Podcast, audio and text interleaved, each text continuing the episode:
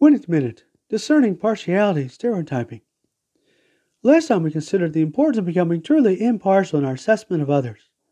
True wisdom does not make partial distinctions, it does not stereotype people. In printing, a stereotype is a plate cast from a printing surface. As regards a group of people, it may involve an oversimplified opinion, prejudiced attitude, or uncritical judgment.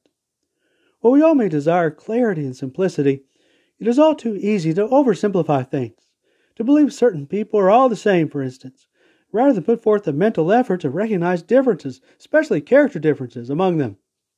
Along the same lines is prejudice or prejudgment. While this could go both ways, God especially does not want us to automatically condemn a person who may be classed a certain way. There's often more to the story. It is respect for law and doing what is right that matters, seeking God's understanding view. More next time. Reference 2, 731.